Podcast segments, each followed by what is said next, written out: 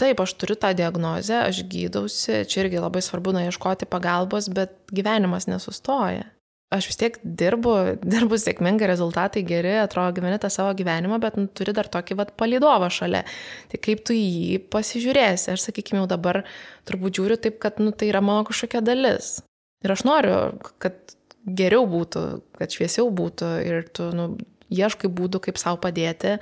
Bet čia turbūt yra va, toks galbūt tas skirtumas ne, ne, neužsidaryti kažkur visiškai namie, lovoje ir, ir, ir galvoti, kad viskas, jau viskas užlugo ir viskas baigėsi. Čia turbūt vėlgi tas požiūris ir santykis su depresija na, yra turbūt skirtingų žmonių skirtingas. Sveiki, jūs klausotės tinklaladės, to viskas gerai. Ir su jumis esu aš, gydytojas psichoterapeutas Dainius Jekučionis. Ši tinklaladė yra projekto Ką darai, darai gerai dalis, kurioje su pašnekovais kalbamės apie psichinės sveikatos svarbą. Kiekvienoje laidoje gvildename temas, kurios svarbios šio laikiniam dirbančiam žmogui, norinčiam pakankamai gerai jaustis tiek darbe, tiek gyvenime. Šiandien kalbuosi su Lukalė Suskaitė, istorikė, komunikacijos ekspertė, LRT radio laidos vardantos autorė. O kalbam apie ypač tamsiuoju metų laiku labiau pastebimą psichologinį sutrikimą - depresiją. Luka pasidalino savo depresijos patirtimi, apie priežastis, požymius ir sprendimus. Palėtėme ir socialinių tinklų, rūpinimas savimi temas, bei diskutavimą, ar tikrai rūpintis savimi yra savanaudiška, kokią įtaką daro savanoriška veikla ir kaip nepakliūti į rūpinimuose kitais pastus. Noriu iškart įspėti, kad psichologiniai sunkumai žmonėms pasireiškia skirtingai. Kas vieniems yra sunku, kitiems gali būti lengva ir atvirkščiai. Tai lyginti su kitais neverta. Visi mes esame individai su skirtingais potyriais. Jei jaučiate, kad jūsų būsena prastėja, net meskite galimybės kreiptis pagalbos. Ar į draugus pradžią, ar į psichikos sveikatos specialistus. Taip pat galite kreiptis į nemokamas pagalbos linijas, tokias kaip jaunimo linija, vilties linija ar pagalbos moteriams linija. O visą informaciją apie pagalbos galimybės galite rasti puslapyje pagalbasau.lt. Na, o dabar gerą klausimą. Gal tu gali man pasakyti, kaip tu jautiesi šiandien? Šiandien pirmadienis yra, beje, tai kad išklausytojai žinotų, kokia čia ta diena įrašinėjimo. Ir, ir gal nuo to irgi priklauso iš tikrųjų tas jausmas. Labai nemėgstu pirmadienių. Ir galvoju, galbūt kažkiek čia yra tokio vidinio užsiprogramavimo kartais, pir, nu, kad jau nusiteikia, kad tarsi pirmadienis bus blogas, bet aš labai stengiuosi to nedaryti. Ir visgi suprantu, kad, kad pirmadieniai man sunkus. Morališkai sunkus, sunkus, kad sukrenta daug darbų, sukrenta kažkokio, nežinau, pasiro, kažkokio lūkesčio gal savo labai didelio į savaitę aš dedu ir dėl to man taip būna, nu, beproto sunku. Ir aš pirmadienį dažniausiai vakare jaučiuosi taip nuvargusi, kad atrodo, aš jau pasibaigiau, bet savaitę, savaitę dar ne. Tai aš dabar turbūt taip ir jaučiuosi. Ir, ir, ir jaučiuosi, kad, kad pavargau. Kad pavargau norisi, net nežinau, ar atostogų norisi, bet kažkokio tokio sustojimo rimtesnio. Mm. Tai dabar ateina šventės. Ar tau šventės būna sustojimas, ar, ar kaip tik tai yra tas standartinis lietuviškas švenčių šventimas, kur per penkias vietas reikia pervažiuoti, žinai, pusę Lietuvos apvažiuoti? Man yra sustojimas, per šventės yra mano gimtadienis ir, ir šie metai tokie ypatingi, nes laukia 30 metis Tai tokių daug matyti dalykų sueina ir aš dėl to turbūt iš šventės, man beproto patinka kalėdos. Aš esu visiškai apsėsta kalėdomis nuo vaikystės ir, ir turbūt labiau esu apsėsta tame, kad, kad susiję yra su mano gimtadieniu ir aš na, vis laiką kartais sunku pasakyti, ko labiau laukia, ar gimtadienio, ar kalėdų. Tai man toks yra metas ir sustoti, ir apgalvoti tuos visus metus ir įsivertinti. Tai aš visuomet laukiu, šiek tiek sustoju, bet supranti, kad na, tai yra tik dienos, iš esmės jau kažkas labai stipriai nepasikeičia. Mhm. Bet e, visą laiką yra gerai laukti kažko gero, kažko, kas tave motivuoja ir veda į priekį. Tai aš turbūt taip, taip, ir, taip ir žvelgiu. Bet jau labai norisi, kad šitie metai man pasibaigtų, nes jie tokie, tokie sakyčiau, nebuvo labai lengvi. Mhm. O kas buvo nelengva? Nelengva atsigrėžimas į save, aš taip pasakyčiau. Sunku atsigręžti. Sunku. Save. Sunku likti toks su, su savimi ir, ir ieškoti to savęs. Tikrai čia turbūt žmonėm, kurie kurie yra labai socialiai aktyvūs, kurie yra tokie matomi. E, nelengva yra tai pripažinti, kad tu tarsi kažkoks dar ieškai savęs, nors atrodo, tu save jau pateikė ant, ant lėkštutės, na, taip galima sakyti, ar ne, ir, ir daug dalykų apie save pasakoja, atskleidė, kaip jautiesi, kaip gyveni, kaip sekasi, ką darai, bet supranti, kad nu, kad kažkas yra ne taip, kad kaž, kažkas čia kito yra. Ir man to tokia didysis permainų laikotarpis prasidėjo prieš dviejus metus. Bet jis toks vėlgi yra na, labai etapais. Tu, tu kuomet jau pradedi eiti link tų permainų, tu eini, eini, eini link kažko ir po to jau supranti, kad jau reikia toks, na, sakykime, gyjimo, pavadinkime, etapas. Tai šitie metai man jie tokie ir buvo. Gilių tokių savirefleksijų, kažkokio ieškojimo ir supranti, kad yra tokie visgi amerikietiški kalneliai. Ir man labai įdomu, kai, žinai, paklausai, kaip jaučiuosi ir aš galvoju, nu, turbūt aš per dieną manęs galėtum kokį dešimt kartų paklausti ir aš turbūt labai skirtingai atsakyčiau, ar aš jaučiu, kaip aš jaučiuosi.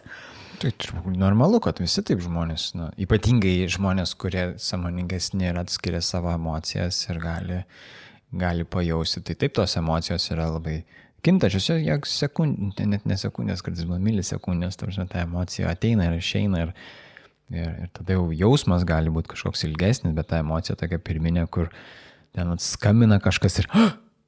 tada taip, pakeli ir gali ir, ai, viskas gerai. Ir, ta, oh, ir tada tik, o žiūrėk, čia koks jau jausmas. Yra.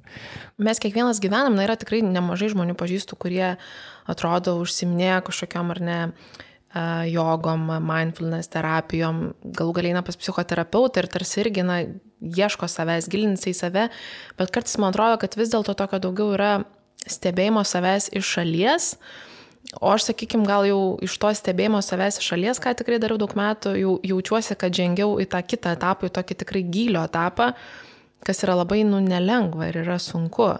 Ir daug tokių būna atsimušimų į sieną, būna tokių, tu pamatai save taip, kaip galbūt tu niekada nesitikėjai pamatyti, atrandi kažką viduje ir su tuo yra tikrai visai nelengva susidurti ir susitikti. Ir man šitie metai tokie ir yra, nes lygi metai kaip, kaip geriu vaistus, Bet tu turėjai meni vaistus, tai čia. Antidepresantus, jo. Ir, ir toks atrodo irgi kartais savęs ir klausia, jeigu yra geriau, tai ar čia man iš tiesų yra geriau, ar čia vaistų yra poveikis, o jeigu yra blogiau, tada galvoju, tai kaip čia taip yra, ko, kas čia neveikia. Tai vėlgi toks yra įdomus etapas, ko aš tikrai daug metų vengiau e, gerti vaistus. Tai toks, va irgi kartais sakau, labai sunku suprasti, ar čia aš, ar čia kažkoks poveikis kitų dalykų. Mm, čia du, du dalykai, kuriuos čia užkabinai, bet aš noriu grįžti prie to pirmojo, kuris man atrodo įdomus, kai sakai, kad atrodo tada aš jau vat, noriu eiti giliau ir galvoju, okei, okay, tai iki kažkada tai atrodo nenorėjai arba nebuvo tikslo, arba nu, vėl ar nebuvo tikslo, ar nesimatė, kad tai, kur tu esi, nėra taip gilu, nes aš galvoju kartais, uh, mes gyvenam ir atrodo, kad tik pakankamai giliai save pažįstam ir tada kažkas atsitinka ir, o, čia dar kloda, čia kaip e, žaidimas yra, kai žemėlapis atsi, atsiveria, neini ir tamso ten, o kai tik tu praeini, žiūrėk, čia vis daugiau ir daugiau, daugiau kažkokios tai erdvės yra. Tai tas momentas tu kažkaip atskyriai, ar, kažkas, ar vėlgi, ar kažkas atsitiko, kur buvo tarp to, kai, okei, okay, aš kažkaip, man atrodo, noriu čia dar pažiūrėti į save dar giliau. Tokią priešistorę trumpą pabandysiu vesti, kad galbūt su, suprasti, kodėl aš tai buvau save pametusi arba galvojau, kad pažįstu ir supratau, kad visiškai nepažįstu. Tai mano turbūt toks susidūrimas su depresija, tokie buvo du rimti tokie momentai. Tai vienas iš jų buvo 16 metų, kitas, na galima sakyti, dabar 29 metų. Ir ta 16 metų, na, kai aš dažnai su, su jaunimu, kai kalbu, aš sakau, įsivaizduokit, tais laikais nebuvo nei Instagramo, nei Facebooko, nu, nebuvo taip lengva susirasti kažkokios informacijos arba klausytis, rasti tavo podcastą ar ne ir sužinoti kažkokios informacijos apie emocinę sveikatą, apie save pagalbą. Ir dar kai esi paauglys ir dar yra daug tokių stigmų, tai tai tikrai buvo toks nelabai sudėtingas metas, kai tarsi tėvai mane taip nukreipė pas e, specialistus ir, ir toks, na, ta būta tema mes su jie ir nekalbėjom. Ir, ir buvo ta viena pusė, kuomet, na, tu esi paauglys, nesupranti, kas tam vyksta, tau kažkas bando padėti. Galiausiai supratau, kad, nu, aš pati savo kažkaip turiu padėti. Ir būtent tada aš atradau, atradau savanorystę, atradau įvairias visuomeninės pilietinės veiklas ir aš juose tarsi, na, nu, aš taip dabar ir sakau, kad turbūt jos man padėjo išgyventi. Ir aš iki pat, va, dabar tų 29 metų, aš buvau absoliučiai juose. Tai reiškia, kad mano problemos liko kažkur ten pas tą 16 metę mergaitę, jos kaip ir buvo šalia manęs, bet kadangi aš taip susikoncentravau į visą kitą, tik į ne save, tai va aš tiek dabar metų ir gyvenau taip, atsidavusi pilnumoje įvairiom organizacijom, visuomeniniai veiklai, norėdama išgelbėti Lietuvą, pasaulį ir ką tik nori. Tai reiškia, kad ir mano santykius su žmonėmis, mano santykius su savim, su, su sakykime, nu, apskritai buvo kažkokia kita luka ir, sakykime, ar ne ta, kur liko su savo, savo tais iššūkiais ir problemom. Ir, ir turbūt pernai vėl tas įvyko toks, na jau, net ne pernai, vyko pandemija. Mhm. Turbūt čia reikia pradėti nuo to, kuomet, nu, tu, kad ir kaip tu norėtum būti toks aktyvus, koks buvai, ar ne, nu, tiesiog negali, esi namie. Taip. Ir buvo toks pirmas susidūrimas su savim, aš tuo metu dar buvau ir, ir santokoje, ir, ir tu supranti, kad, nu, kažkas čia ne taip, kad, nu, nu visiškai ne taip yra. Ir pradėjo vykti tas manie toks lūžis, aš pradėjau ieškoti atsakymų. Nes tiesiog tu esi priverstas atsigręžti su savim, būti su savim, su mintim, su kažkokiais nepatogumais, su problemomis. Supranti, kad ir tas žmogus tau visiškai netinka, nes visai viskas kitaip negu buvo kažkada anksčiau. Tai vad. Bet kalbėkim apie tave tada, tik tai šitoje vietoje tas, va, žinai, kai sakai, va, atrodo, pastebėjau, kad visą laiką dirbau tik tai dėl kitų ir visą laiką veikiau. Šiaip įdomu šitas procesas, nes kai, kai kuriais atvejais mes iš tikrųjų, nu, depresijos atveju kviečiam ir siūlom žmonėm eiti į savanorystę, nes depresijos atveju labai didelis fokusas yra į save, koks aš esu, netobulas, blogas, nepageidaujamas, nemylimas ir daug labai visokių minčių gali būti. Vis, visos yra apie tai, kad aš ir tada kiti manęs nemyli, kitiems aš nepamyliu. Bet tai yra, kad labai didelis mąstymas apie save. Tai yra didelį dienos laiko dalį žmonės užima mąstydami tik apie save ir tada sako, okei, okay, tai gal tada reikia pamastyti apie kitus. Ir tada vat, savanorystė yra toks kaip ir ten gyvūnų priegaudoj, ten kažkokiais seneliais ar kažkokio jaunimo organizacijų, kur atrodo galima apie kitus galvoti, tada matom, kad, okei, okay, kartais ten kaip yra, pamatom, kad kiti turi daugiau problemų galbūt ir tada vyksta prieš priešą, kad, okei, okay, mes visi turim problemų ir tada tai yra toks kaip ir normalus dalykas. Kita dalis, kad, okei, okay, mano gal netokios didelės mhm. problemos. Ir ten labai tada klausimas, o kaip žmogus reaguoja visą tą. Tai žinok, va tai, ką tu dabar pasakėjai, čia, nu, va, aš būtent taip ir jaučiausi e, mokykloje dar, atėjusi savanorystę. Aš iš tiesų pasijaučiau, kad ne aš esu svarbiausia, dingo kažkokios mano ten suicidinės mintis, dingo kažkoks toks, atrodo, kaip ir susireikšinimas. Na, atrodo, aš labai daug dalykų išsprendžiau, tik yra, nu, išsprendžiau, čia aš kabutėse turėčiau pasakyti, nes jos tiesiog kažkur liko. Yeah. Tai čia turbūt vėlgi yra tokie keli aspektai - balansas kaip tu ateini į tą veiklą ir ar ne kaip tu iš jos sugebi išeiti. Ir aš galbūt, sakykime, atėjau per anksti ir man nu niekas nepaaiškino, kaip, kaip reikia vis tiek savęs nepamesti, nes gausi taip, kad aš iš atėjau, aš prad... nuo savęs visiškai nusigrėžiau, pradėjau galvoti apie visus kitus ir apie save taip ir nebepradėjau galvoti. Čia vėlgi yra nu, jau perlenkta turbūt tam, tikra, tam tikros ribos tokios, na taip neturėtų būti. Tai... Lygtis nuo savęs lygtis bėgai darydavo gerą kitiems ir tada lygtais vat, visuomet tame darėme gero yra tam tikras, nu kaip ir pasitenkinimo jausmas, bet tada nebežiūriu apie tai, kas aš, ko aš noriu, bet tiesiog daugiau koncentruojasi į tos. Jo, tai čia turbūt yra ta koskira tada, kur yra, kad balansas vėlgi tas jaunam žmogui gali būti, kad labai daug veiklų tada atsiranda, nes labai ten didelis pasitenkinimo jausmas. Tai man jau atsirado labai daug ir aš nemokėjau tikrai ilgą laiką ir sakyti ne, tai mano ta tokia ir būdavo nuotvarkė tavo ar nedarbas, tada tavo savanorystė, tada keliauju po Lietuvą, tai kviečiu ten mokyklos organizacijos, vedi paskaitas, seminarai, kažkokie renginiai. Ir tada, kai, kai ištiko pandemija, na, to nieko neliko, na, kažkiek virtualių renginių ar ne, bet tai yra labai mažai, o aš buvau tiesiog pripratusi nuolatos būti tarp žmonių ir pripratusi būti reikalinga reikalinga, kad, nu, kad aš mhm. esu reikalinga. Taip. Iki šiol turbūt aš dar vis bandau su tuo, su tuo kažkaip išsiaiškinti ir suprasti, kad o kas tada aš esu. Ir tada man atrodo, tai jeigu iš manęs atims visas tas veiklas arba aš jeigu turiu sustoti, kad yra viskas. Ir, ir, pavyzdžiui, aš ir dabar kartais taip jaučiuosi, jeigu aš savo pasakau, kad aš turiu palisėti, ir jeigu aš nieko nedarau, man jau viskas, man jau graužia sąžinė, kad aš, nu, gaištu laiką čia tiesiog gulėdama lovoje, jeigu, nu, tarkim, taip jaučiuosi, kad noriu ar negulėti lovoje. Čia tokia, nu, yra labai, labai rimta problema, kuri taip greit neišsisprendžia. Tas, vad, buvimo jausmas, kuomet tu esi reikalingas, kad užsimi kažkokią prasmingą veiklą, tu atrodo, nu taip tave įtraukia, kad tu negali be to ir tiesiog tada tu užduodi savo klausimą, tai kas aš esu be to. Ir jeigu tai bandai tą svagūną lupti ir, nu, tada, o, nu, aš nežinau tada, kas aš esu be to. Čia labai svarbus momentas apie tą tokį ir sustojimą, ir, ir tą balansą tokį, kad suvokti, kad aš vis dėlto esu, kad ir kaip čia man faina, aš irgi galiu pavarkti ir aš irgi galiu, nu, ir gal čia irgi veikloje galima kalbėti apie perdygimą toje situacijoje irgi, kad net ir, nu, ir labai jauni žmonės ir paaugliai irgi gali, nors ir turi labai daug jėgų, jie neturi patirties perdygimo. Nu, realiai jie tiesiog, o, atradau veiklą, kurioje galiu visą šimtų procentų atiduoti ir dar gauti pasitenkinimo daug labai. Atrodo, nieko geriau negali būti. Taip, taip, nes noras būti reikalingu yra labai svarbus ir aš taip sakyčiau, kad jis yra ir labai, nu, ir šiaip mums reikalingas uh, ir mes ieškom būdų, kaip padaryti save reikalingais, bet tada, kaip čia viskas yra gerai su tuo. Jeigu nėra kažkur pasislėpusios minties, kad aš vis dėlto esu nereikalingas ir visa šita veikla yra taip kaip kompensacija, kad vat, viduje slepiasi mažas vaikas, kuris jaučiasi nereikalingu, o tada vat, tas jau nu, suaugęs, jisai sako, o kiti, aš čia padarysiu, kad būtum reikalingas. Ir varo, varo, varo, varo, varo, varo, iki kol, tu, mm, okei, okay, kažkas čia jau nebe to.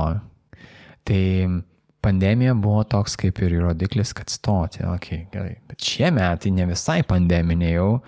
Ar tai reiškia, kad tiesiog veiklos sugrįžo ir vėl tu labai daug veikiai ir, ir tiesiog pavargai, ar kažkur reikalingumo jausmas dingo? Kas čia buvo? Pernai pavasarį, turbūt dar šiek tiek anksčiau, aš jau grįžusiai tarsi tokį, na, stabilizavosi mano kažkoks gyvenimas, tam tikri sprendimai priimti, atrodo, žengi toliau. Atrodo, aš savo pasakiau, kad, kad viskas, dabar reikia kažkaip dozuoti veiklas, reikia savęs nepamesti, reikia, reikia ieškoti kažkokios krypties, ne, neišsiblaškyti per visur.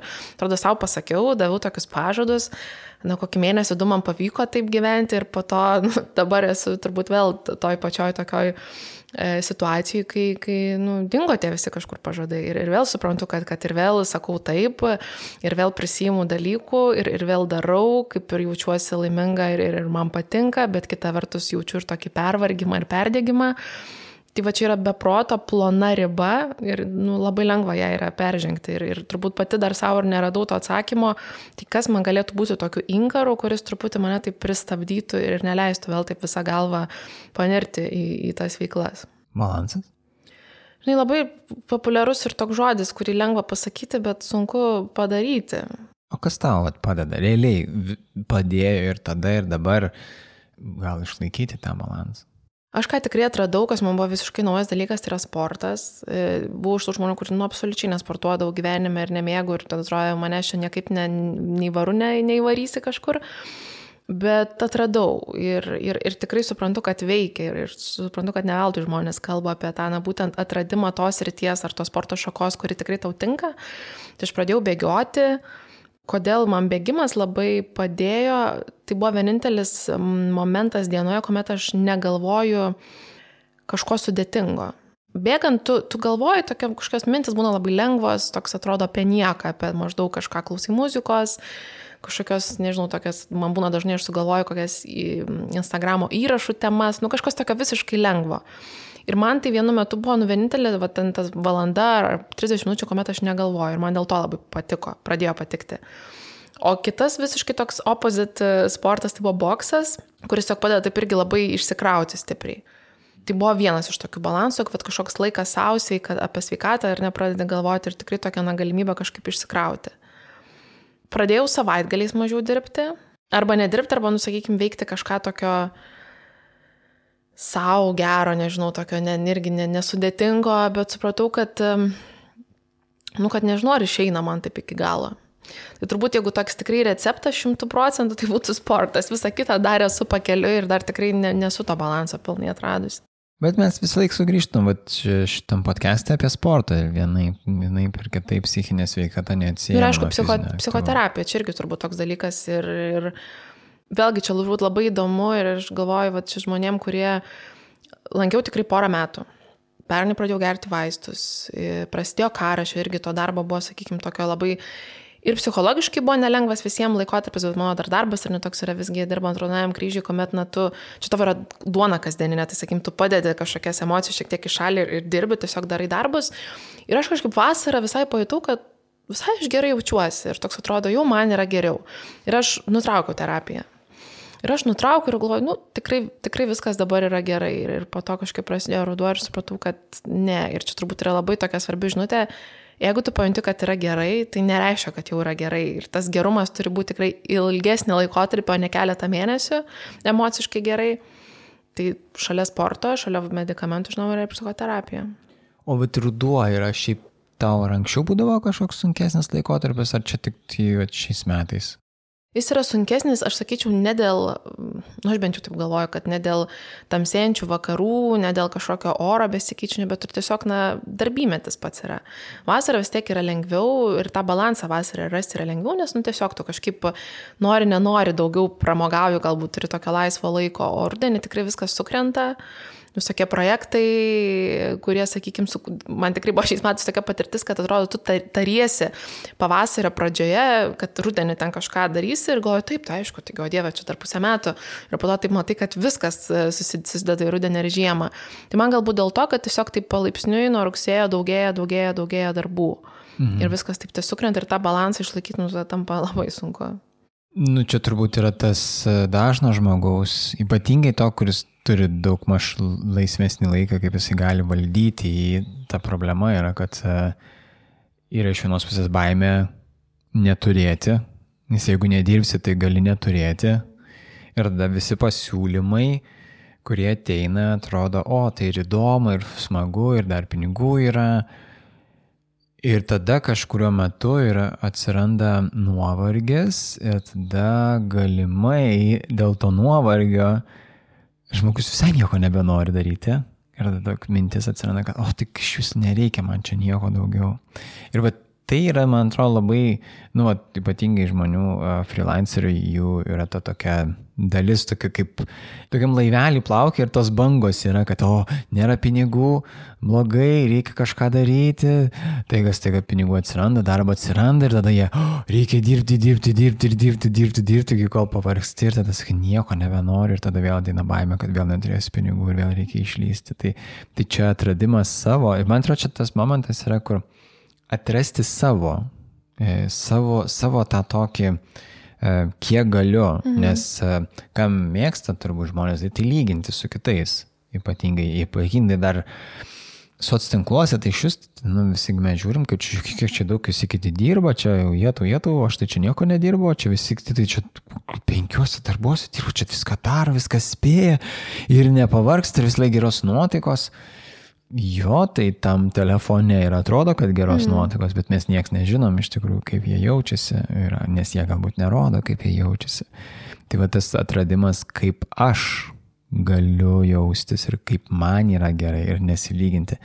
Čia tada kažkas gali iš karto sakyti, nu jo, bet nesilyginti, taip irgi taip lengva pasakyti, ne, o padaryti jau sunku. Man atrodo, čia labai toks tinkamas terminas yra tokia lūkesčių vadyba ir man atrodo, kad mes šiandien uh, absoliučiai nevaldom lūkesčių tiek savo, e, jų keliam per daug, arba yra galbūt žmonių, kurie per mažai savo kelia ir mes labai galvojam, kad išorė mums labai daug kelia tus lūkesčius ir man atrodo kartais neįvertinam, kad, nu, iš esmės mes esame įdomus patys tik savo. Bet dažnai mes galvojam, kad čia dabar jau visi dabar čia, aš jau čia jau kaip esu įdomi ir kaip čia stebi ir kaip visi dabar jau čia galvoja, nu realiai taip nėra. Aš tai bent jau galvoju, nu, kad ir kaip, nu, kaip man galbūt mums rūpi kiti, bet, bet aš turiu menį ne kiek apie rūpestį, bet realiai nu, mes galvojam, kad čia visi pernelyg į mus kažką suprojektuoja. Tai šiek tiek to susireikšmio mes tikrai kiekvienas, kiekvienas turim, aš manau, ypatingai galbūt, kurie, kurie yra tokie, na, aktyvus ir socialiniuose tinkluose ir kažkur viešai, na, yra to. Nu, tai nes kitu atveju tai nereikėtų to, nu, mes taip, ten tiesiog taip. neįtumėm to, nes nėra, nėra labai didelio tikslo, nes iš iš noro padėti, iš noro duoti yra viena dalis, bet kita dalis yra noras būti svarbiu, o buvimas e, dėmesio centre ganėtinai gerai užpildo tą norą būti svarbiu. Ir kas yra tada, vat, kaip nepakliūti į spastus tada. Kaip nepakliūti, aš ne, iš tiesų tai neįsivaizduoju. Nesakykime, mano atveju aš tikrai savo labai daug dedu lūkesčių. Ir čia yra toks mano tokia, negaliu sakyti, kad problema, nu galbūt ir problema tikrai nuo vaikystės, nu, kad va, tas perfekcionizmas toks, kad va, turi būti taip ir ne kitaip, nors niekas manęs neverčia, niekas manęs nespaudžia, niekas kažkokia pažymė nerašo, bet aš pati nusistatau, kad turi būti taip ir tada tarsi to sėkiu ir nusiviliu ir ta gaunasi, kad tu ir savo keli lūkesčius, ir žmonėm keli lūkesčius ir jeigu jie ten tų lūkesčių tavo nepatvirtina, tu jais tada nusivili ir tada supranti, kad iš viso, kur aš čia gyvenu, kažkokiam nusivylimų, nusivylimų karalystėje. Man atrodo, kad tiesiog yra tas per greitas gyvenimas ir mes galvojam, kad tik mano kažkokie pasiekimai ir, ir nulėmė mano kažkokį ir, ir statusą, ir koks aš esu geras ar blogas, bet realiai juk nu, ne, ne čia yra esmė. Nu ne, ne čia, bet labai sunku pasakyti žmonėm, kurie matuoja savo sėkmę ir savo netgi vertę pagal rezultatą. Ir tada jiem atrodo, kad jeigu aš neturiu rezultato ir dar vėlgi, nu, tokio, kokį kiti turi, Tai aš vadinasi esu nevykėlis. Nu. Bet žinai, kas dar yra svarbu, ar tas rezultatas, kurio tu pasieki, ar jis tave džiugina. Nes aš ką, pavyzdžiui, pradėjau jausti, kad manęs nebedžiugina. Aš pasiekiu, sakykime, nu nežinau, čia toks jau labai galbūt radikalus ar nenugauni apdovanojimą kažkokį. Ir aš suprantu, kad, mhm, nu gerai, bet nu kažkaip neužtenka, atrodo, nu dar kažko reikia, atrodo, tai ka, kas dar turi mane įtikinti, kad aš galbūt, pavyzdžiui, esu verta, arba kad galiu sakyti, kad, nu va taip, aš tikrai dirbau daug, nusipelniau ir, ir dabar pasidžiaugsiu, tar, ne, atrodo, nu, reikia toliau. Va čia vėlgi turbūt toks irgi iššūkis yra, tai tu gali matuotis iki pat gyvenimo pabaigos ir nepasidžiaugti tuo, ką pasiekė arba ką turi. Tai čia visiškai ta esmė, čia tobulėjimas neturi ribų. Tavarsime, nu, čia vat viena mano knyga, viena iš tokių mėgstamiausių būdavo vaikystėje, kur man padėjo, bet po to biškai trukdėjau. Jonathan Livingstono žuvėdara. Ir, ir Bachas ten gražiai, nu jis yra gražiai parašęs ten, kad bet koks skaičius yra riba, o tobulėjimas ribų neturi. Ir tuo metu paauglystėje tai buvo labai graži tokia nu, mintis, kur aš galvoju, o tai aš galiu tobulėti ir aš galiu mokytis, aš galiu čia siekti visko ir aš galiu visko pasiekti. Ir tai buvo tiesa tuo momentu.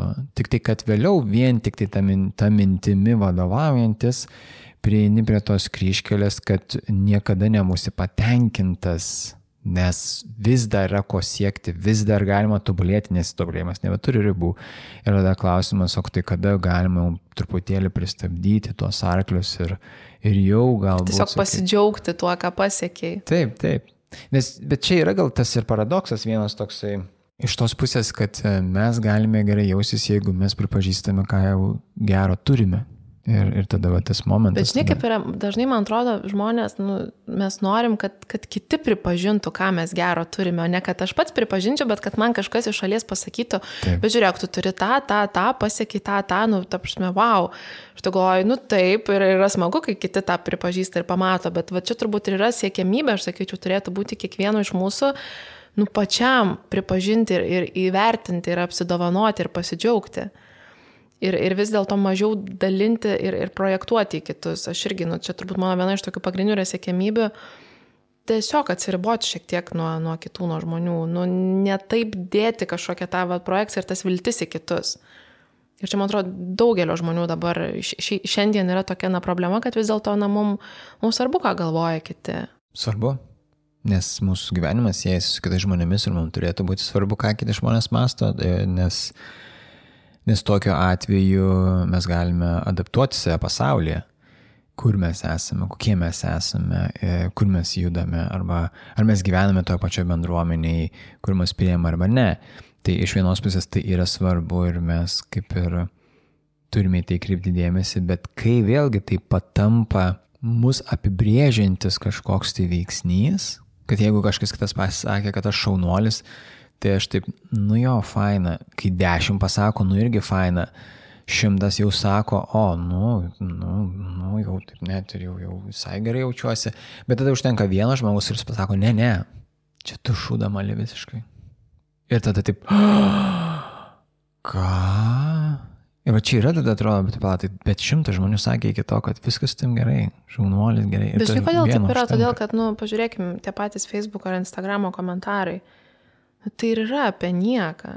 Tada mes ir vad gyvenam, nu, kad mums reikia ne vieno to tikro kažkokio ar ne komentaro, arba tik, tikro, tikro to kažkokio grįžtamo ryšio, bet mums reikia to šimto, tūkstančio, kad koks tu šaunuolis, kaip tu gražiai atrodai, kaip faina ten, wow, wow, wow, širdelės. Ir tu prie to pripranti ir tau jau tai nieko nebereiškia. Tai va, čia yra tas toksai kaip um, atbukimas biški nuo to, kad va, tai yra reikšminga, nes galbūt tai yra taip, bet vėlgi ar tai yra taip laisvai dalinama, ar tai taip nepagalvojama dalinama, bet galbūt tai yra ir daugiau tas, kad mes neįvertinam to ir, nu, kiekvienas skaičius yra kažkoks skaičius, prie kurio mums reikia adaptuotis. Jeigu pradžiai turi ten nežinau, va, jeigu soc tinklus liečiant, ne, ten šimtas įkėjų, tai vienaip jautiesi, kai palaikina penki, e, kai turi dešimt tūkstančių sėkėjų, tai kitaip jautiesi, kai penki palaikina jau. Skaičius tas pats. Taip, bet, bet jausmas bet svoris, kitas. Taip, ir svoris, ir jausmas yra visai kas kita. Ir čia yra va, tas tada lyginimas, kad lygis mane mano vertę nusako tiek, kiek. Bet taip ir yra, nu ir patys socialiniai tinklai mūsų įtraukia. Ne? Nu, jeigu mes kalbėtume apie tą nuoširdų komentarą ir nuoširdų laiką, patiktuką, jeigu tau tikrai patinka, bet dabar gaunasi apie tai, kad nu, tiesiog taip reikia daryti, nes na, reikia kelti ten algoritmų žodžiu ir įsitraukti į turinį, jeigu nori, kad ten, nu, žodžiu, Plus nu, visokie tokie taip. triki dalykai, ką mus skatina tiesiog daryti, ar ne socialiniai tinklai, tai nebelieka to tokio nuoširdumo ir tikrumo. Ir man atrodo, aš pati buvau tame tokio truputį paskendusi ir taip užmigusi tame. Ir dabar aš suprantu, kad nu man tai nebepatinka, nu noriu su to tikrumo, nes jo labai trūksta. O kai tu gyveni ir šiaip turi, ta prasme, tokių iššūkių ir, ir, ir, ir, ir supranti, kad nėra su tavimi viskas gerai ir, ir tu ieškai to kelio, ieškai savęs, tai ta tokia netikras tas pasaulis, kuris tave supa, nu jis dar labiau tau kenkia. O kaip yra su, nu, su soc tinklais ir vis dar tai nu, psichikos sveikata? Aš matai žiūriu iš tos pusės, kai e, aš užsiimu edukaciją, tai čia vienas yra dalykas, bet kai žmonės pasidalina savo sunkumais, dvi grupės tada žmonių iš karto atsiranda, vieni sako, o kaip faina, kad pasidalinai, sako, tai ko tu čia dabar prašai pagalbos, čia dėmesio trūksta ar dar kažko. Ir sunku tada atrodo, nes, nu, kaip ir, nu, pasidalini dėl to, kad nu, galbūt kažką kitai įkvėps ir parodys, kad, nu, vis, nėra čia viskas taip grožiam klota, a, kaip atrodo tose socitinkluose, bet staiga gauni kažkokį, bet čia gal dėmesio prašai. Ir kartais iš tikrųjų aš manau, kad yra žmonių, kurie dalinasi tai sunkumais tik tam, kad dėmesio prašytų, bet tada ir klausimas, kaip atskirti, vat, man matančiam, kaip man atskirti iš balso tono, iš žinutės turinio, nu, iš, iš ko, nes čia yra vat, komunikacija, žinai, kas, kas mhm. tavo dabartinė dabar specializacija yra. Aš žinok, manau, kad atsiskiria. Aš irgi tą, tą pajaučiu ir aš, sakykim, pati tą darau, sakykim, taip labai dozuotai ir labai nedaug.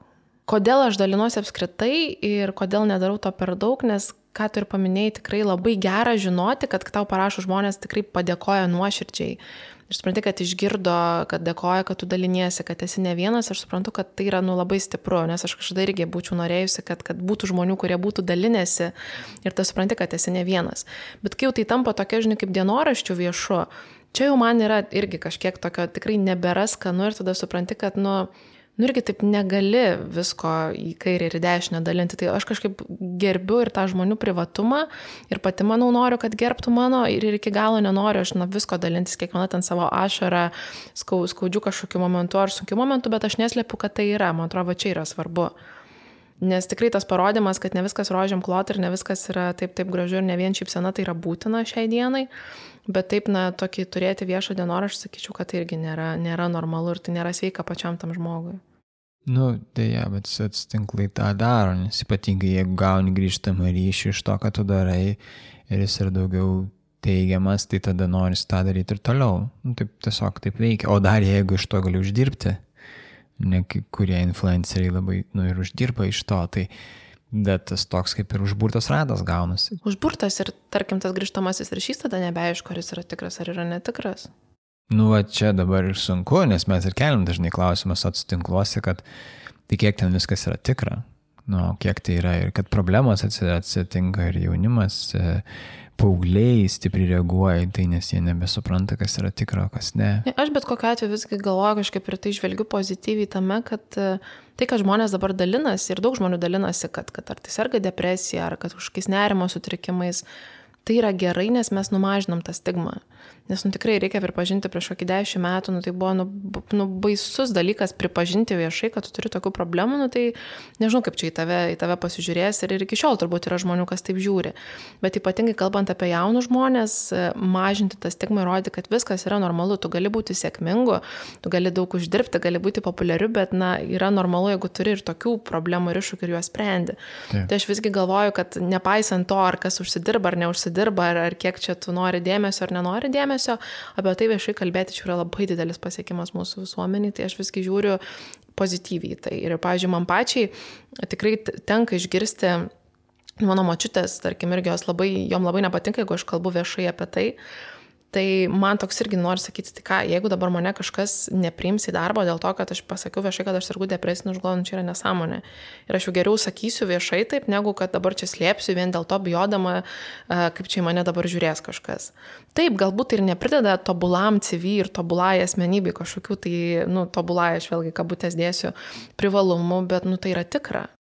Nu, va, tame yra esmė, kad tai yra tikra ir šiuo metu vis kuo toliau, tuo daugiau, ypatingai tarptautinių kompanijų ir Lietuvoje, jie pradeda žiūrėti žmogų kaip į visumą ir žiūrėti, kad jo emocijas, jo būsenos, jo, jo psichologinė kažkokia savijauta, tai yra visuma ir kad jeigu jisai turi sunkumų, tai nereiškia, kad jisai kaip darbuotojas blogas. Jie tiesiog Būtent. ieško būdų, kaip, kaip būtų galima su jais e, rasti ryšį lygiai taip pat, kaip būtų galima jiem padėti ir, ir kad jie nesijaustų atstumti, kad ne, jie neturėtų to slėpti taip stipriai, kad tai pradėtų kenkti jų rezultatams. E, ir tiesiog tai yra naujas tas pasaulis, mes ateinam prie to naujo kažkokio pasaulio, kur tai yra normalu jau po truputėlį. Ir apie tai reikia kalbėti, pavyzdžiui, man irgi yra visiškai normalu ir, ir mano kolegos žino, kad na, sakykime, aš pasakau, kad aš einu į terapiją, dabar negaliu, nedėkit man šito sustikimo, tarkim, nuotoliu, sakau, aš einu į terapiją. O kam slėpti tai atrodo, nu tai aš, aš pasakiau, man kažkaip atrodo, tai yra sąžininga ir tai yra nu, normalu ir turi kažkokį keiti požiūrį į tai. Kad tai, net ir nu, darbo metu taip galbūt aš ne, nepietausiu ir nebe tą laiką, tarkim, skirsiu, skirsiu terapijai ir nu, tai, tai nuo to visiems turbūt bus ir geriau.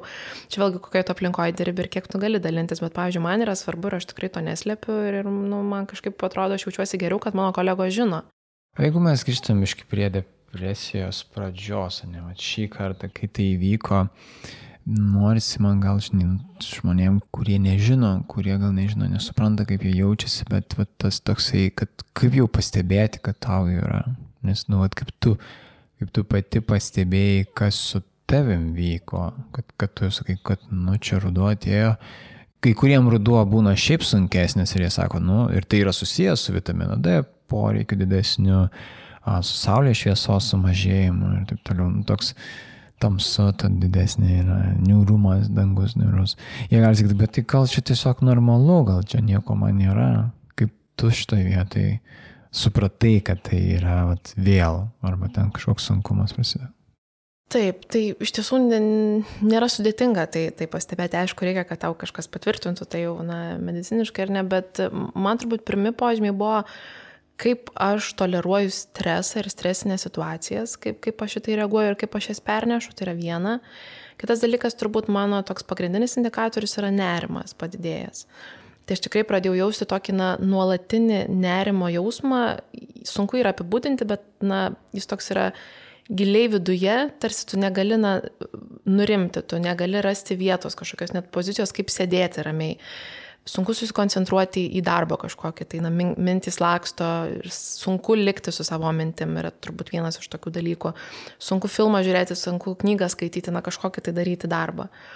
E, miego sutrikimai mane irgi tikrai prasidėjo ir indikavo, kad, kad na, nėra viskas gerai. Tai turbūt toks vienas iš tų pagrindinių yra nuolatinis, nuolatinis nerimo jausmas, nu, kuris yra labai toks šlikštus jausmas, galiu pasakyti. Tai turbūt tokie pagrindiniai požymiai, kurie jau gali indikuoti, kad yra kažkas rimčiau. O ir pastebėjai, kad keistųsi tavo mintis, mąstymas kažkokius, kad jie pas, pasikeitė turinys tos pats minčių? Mhm. Taip, aš sakyčiau, kad daugiau tokio pesimizmo galbūt atsiranda, daugiau tokių ne negatyvių kažkokių minčių, kažkokios tokios saviplakas, aš gal net sakyčiau, daugiau tokios savo tarsi atsakomybės primetimo ar kaltinimo, kad jeigu kažkas nepavyksta, uh, Ir, ir dar gal pridėčiau prie nerimo ir turbūt tas e, nuotaikų ta kaita, jinai tokia irgi labiau pas mane atsiranda tas diapazonas toks didesnis nuo kažkokio visiškai tokio e, laimingos ir tokios besišypsančios iki kur gali ten, nežinau, per, per kelias minutės į ašaras ir, ir tokį kažkokį didžiulį stresą. Čia gal man tokia gan ryško, sakyčiau, tie, tie bruožai, gal, gal tai būna tokių labiau paslėptų. Nu, būna toksai jausmo nebuvimas lygtis, kad viskas yra tiesiog pilka ir, nėra kitokio jausmo. Ir tas, tada atrodo, bet tai gal čia aš tiesiog toks esu, žmonėm taip masto. Bet dažnai būna tiesiog tai pokytis, kad ateina toks pokytis ir atsiranda daug tokių neigiamų minčių. Man kaip ir paminėjai apie save, kad vat, tai čia su manim kažkas negerai. Kad aš kalta dėl kažkokių dalykų, kurie atrodo kartais net dėl, net dėl manęs vyksta, bet čia turbūt irgi žmonėms labai svarbu pasakyti ir kad jie išgirstų, kad taip, aš turiu tą diagnozę, aš gydausi, čia irgi labai svarbu naieškoti pagalbos, bet gyvenimas nesustoja aš vis tiek dirbu, dirbu sėkmingai, rezultatai geri, atrodo gyveni tą savo gyvenimą, bet nu, turi dar tokį vat palidovą šalia. Tai kaip tu jį pasižiūrėsi? Aš, sakykime, jau dabar turbūt žiūriu taip, kad nu, tai yra mano kažkokia dalis.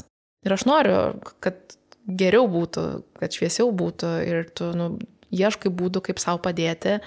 Bet čia turbūt yra va, toks galbūt tas skirtumas ne, ne, neužsidaryti kažkur visiškai namie, lovoje ir, ir, ir galvoti, kad viskas, jau viskas užlugo ir viskas baigėsi. Tai čia turbūt vėlgi tas požiūris ir santykis su depresija na, yra turbūt skirtingų žmonių skirtingas. Dėja, dėl to jinai tokia yra įvairialypė. Mes negalim vieno tik tai tokio bruožo kažkokio tai nubriežti, kad va, jinai yra tik tai tokia ir kitokios nėra. Ir aš tik tai priminsiu gal klausytojams dėl to, kad jeigu jūs patirėt šitų sunkumų, tai galite kreiptis tiek nemokamomis telefono linijomis, tiek į jaunimo liniją, tiek yra ir kitų linijų, kurios gali padėti, tiek į psichosveikatos specialistus, nes kai ateina tokios būsenos ir jausenos, kartais jau yra per vėlų kažką pačiam keisti, jau reikia tada šalia paprašyti pagalbos. Aš manau, kad pačiam, nu, aš galbūt irgi čia per nelik taip drastiškai pasakysiu, bet aš nelabai manau, kad yra įmanoma. Aš manau, kad bet kokiu atveju pagalbos reikia blogiausia yra būti tiesiog su savo mintim ir niekam apie tai nesakyti. Nebūtinai iš karto kreiptis pas specialistą, galbūt iš tiesų užteks tiesiog na, nuoširdaus ir, ir, ir tokio gero pokalbio a, su draugais, su artimaisiais, na, su žmogum, kuriuo aš tiesiog pasitikiu ir galiu pasidalinti tokiais dalykais, bet aš manau, kad pats žmogus na, nelabai yra realu pačiam susitvarkyti, nes tiesiog mes patys galim neįvertinti, kiek tai yra rimta, kiek tai yra sudėtinga ir tikrai tikrai reikia pagalbos. Tiesiog kartais paprasto išklausimo, kartais netgi reikia ir, ir kažkokios rimtesnės pagalbos. Tai man atrodo, čia irgi dažnai mes gėdėjomės galbūt, galbūt yra nesmagu, arba galvoju, ai, nu tai čia praeis, kas čia tokio. Bet e, tikrai galiu iš patirties pasakyti, kad, kad būtina yra ieškoti pagalbos. O jeigu važiuotumėm e, iš komunikacijos pusės apie visą tai, kaip kalbėtis ar su kitais žmonėmis, ar, ar netgi viešai, arba ten nu, kažkur ten, nežinau, netgi tiem patiems žurnalistam, nu, jie ir turi gairią savo, bet, bet tau at jau iš pačios patirties, ko norėjosi galbūt irgi, ne, ir jeigu kiti žmonės mato, ne, mato, pavyzdžiui, kad sunku yra tau. Kaip čia prieiti tada? Nes čia yra va, ta dalis dabar jau lygtis, aš pastebiu, kad lengviau yra pasakyti, kad arba kažkur tai pasidalinti, kad man yra ne ok ir kad aš kažkaip skundžiuosi, kad man yra sunku ir galbūt yra depresija, nerimas ir kitos problemos. Bet dar yra labai sunku būti su tokiais žmonėmis. Dažnai žmonės nemoka, jiem atrodo kažkas, tie, kurie aišku, va, turi patirties, kurie patys praėjo per tai, tai jiem viskas yra ok, jie žino, kas tai yra, žino, kaip išbūti su tuo, žino, ką pasakyti galbūt kartais. Bet va, tiem žmonėm, kurie nesusidūrė, kaip jiem komunikuoti, nes jie turi labai daug minčių ir įsitikinimų apie tai, kad ko nedaryti, ką daryti, tai, tai kaip tau atrodo šitoje vietoje? Labai geras tavo tas kampas. Aš sakyčiau, nieko nėra blogiau negu sakyti, kad, ai, nu neprisigalvok čia nueik va ten pasportuok, nueik į kiną ir čia viskas praeis. Tai čia, man atrodo, tokias daryti išvadas iš nieko, nežinant, neįeinant na, į, į vidų žmogaus, tai yra nu, tikrai pas blogiausias dalykas, nes jis tikrai labai skaudina. Tai aš sakyčiau, e, jeigu mes nežinom, kaip, kaip ką sakyti, kaip kalbėti, ta pagalba jinai irgi tokia, na, ne vis laik tau gali padėti, man atrodo, svarbiausia pasakyti, kad suprantu, palaikau tave, na čia vėlgi viskas bus gerai, čia toks, na mes patys turbūt suprantam, kad čia gali pasakyti, nebūtinai tai bus, bet man atrodo, tas yra svarbu jausti ir pasakyti, kad aš su tavim. Jeigu norėsi, skambink, pasikalbėsim, susitiksim. Čia, man atrodo, žmogui, kuris tikrai susiduria su iššūkiais ir su problemom, yra labai svarbu žinoti, kad tu esi ne vienas. Tai va čia turbūt yra paprasčiausia ir geriausia žinutė, kur tikrai niekada nepamaišys ir nepakenks, na tiesiog pasakyti, kad aš esu. Ir turbūt Bet nebrukti ne per kartą. prievartą ten savo paslaugų primiktinai ir tikrai ne, nebandyti sumenkinti tos problemos, nes tikrai esu pati susidūrusi, kai žmonės na, tarsi sumenkina, kad čia nėra problema, kad tu čia prisigalvoji arba kad, kad yra rimtesnių, nu, tu negali to teikti, sakyti, niekada nežinai, kas yra iš tiesų pa žmogų galvoje ir, ir ant kiek tai yra rimta. Ir netgi toks pasakymas gali kažkur labai paskatinti kažkokius blogus veiksmus ar, ar blogas mintis, tai turbūt tas žinojimas, kad esi ne vienas, tai yra, yra labai svarbu, man iki šiol yra tai labai svarbu. Ir aš dar turbūt norėčiau pridėti, kad ne vieną kartą tą reikia padaryti. Nes ypatingai žmogus, kuris kenčia tuo metu, jisai ne visą laiką patikės, nes jeigu labai nuoširdžiai sako, nes jisai jausis našta. Ir čia yra ta dalis, kad jeigu uh, aš pasiūliau pagalbą ir tas žmogus nepriėmė, tai nereiškia, kad jis, jam jos nereikia ir kad jisai nenori jos, tiesiog vat, jis nenori apsunkinti kažko kito ir tada gaunasi toks užburtas ratas, jis nenori apsunkinti, tada kitas išgirsta, kad ne, jam nereikia, a, nu tai gerai, nereikia, tai nereikia, tai aš nepadėsiu. Ir tada tas vis tiek kenčiantis lieka vienas tada, o aš tada lieku toks, nu taip aš bandžiau. Tai tiesiog verta žinoti, kad ta prasme, subtiliai, e, gražiai, ne per prievartą vis tiek paklausti, pasiūlyti, bet čia nuoširdumo reikia. To tai iš tikrųjų reikia, reikia iš tikrųjų noro, vat, kad aš tikrai noriu padėti. O ne, nes iš mandagumo, tai aš kartais galvoju, gal geriau nereikia. Nieko nesakyti. Geriau, tada. geriau tada tiesiog praeit, praignoruoti ir jau geriau ne, nekelti čia kažkokių bangų, kurias bus sunku tada suvaldyti. Bet jeigu nori ir man tik ir rūpia tas žmogus, tai kelis kartus ir, ir būti tol, kol, kol, kol tikrai žmogus žinos, jisai pasitikės, jisai išgirs, kad jo gali kreiptis. Tai, tai va ta dalis yra labai svarbi, man atrodo, nes čia yra tas, kad jeigu aš tik vieną kartą paklausiu, tai toks, nu, faina, bet žmogus vien tik dėl to, kad nenori kitų apkrauti, nes čia ir sako, dažnai taip ir, ir, ir, ir terapijoje aš taip sako, bet tai gal aš čia užimu kitų žmonių laiką toks ir nuvertinimas ir savo problemos, kad tai čia gal mano problema netokia svarbi. Nu, nu, visų mūsų problemos svarbas mums visiškai vienodai. Nu, tarpsime, mūsų problemos mums yra svarbiausias ir tą, tą labai reikia suvokti savo, kad, okei, okay, man yra svarbu ir man reikia, kad kažkas šalia būtų padėtų kažkokiu būdu. Ir vėlgi kita dalis, kad taip tai nėra lengva. Tai nėra lengva, nes jeigu aš noriu padėti, bet žmogus nenori priimti, aš pats viduje jaučiuosi, a, su manim kažkas gal negerai. Nu, toks. Čia ta, toksai kompleksinis toksai momentas, bet reikia prisiminti, kad mes visi norime, nu, va, jausis geriau. Ta prasme, tose situacijose vis tiek visi norime jausis geriau ir, ir, ir tada galime pabandyti link to judėti ramiai ir, ir išlėto.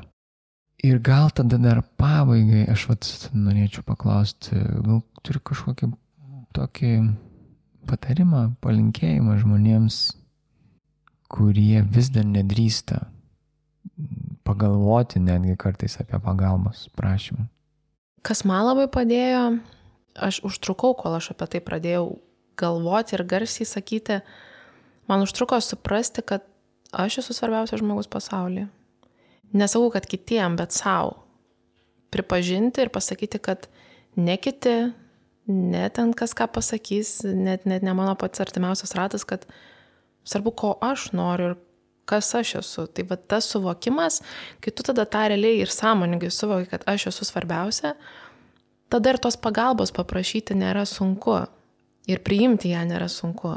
Juk taip yra, mes kiekvienas gyvenam savo gyvenimą ir mes esam tas centras, aplink kurį nasukasi viskas ir, ir mes patys jį reguliuojam ar ne ir tvarkom. Ir, ir dažnai tas, ką ir tu ir sakei, turbūt jeigu aš bijau, jeigu ne, nenoriu kreiptis tos pagalbos, tai ir, nu, vadinasi, ne, nesuvokiu tos problemos turbūt ir, ir nelaikau, kad aš esu svarbiausias žmogus. Aš tikrai labai daug metų to nelaikiau. Ir dėl to ir, ir įvairių sprendimai nebuvo jie tokie geri priimti ir, sakykime, ir, ir tos laimės galbūt tiek tokio jausmo nebuvo, bet kuomet tu suvoki tai, tai, tai yra daug lengviau žengti tuo keliu. Jis nėra lengvas, jis ne, ne, dažnai mes norim, kad vyktų viskas čia ir dabar. Aš ir labai noriu, kad Lietuvoje būtų čia ir dabar geriau kažkas ar ne.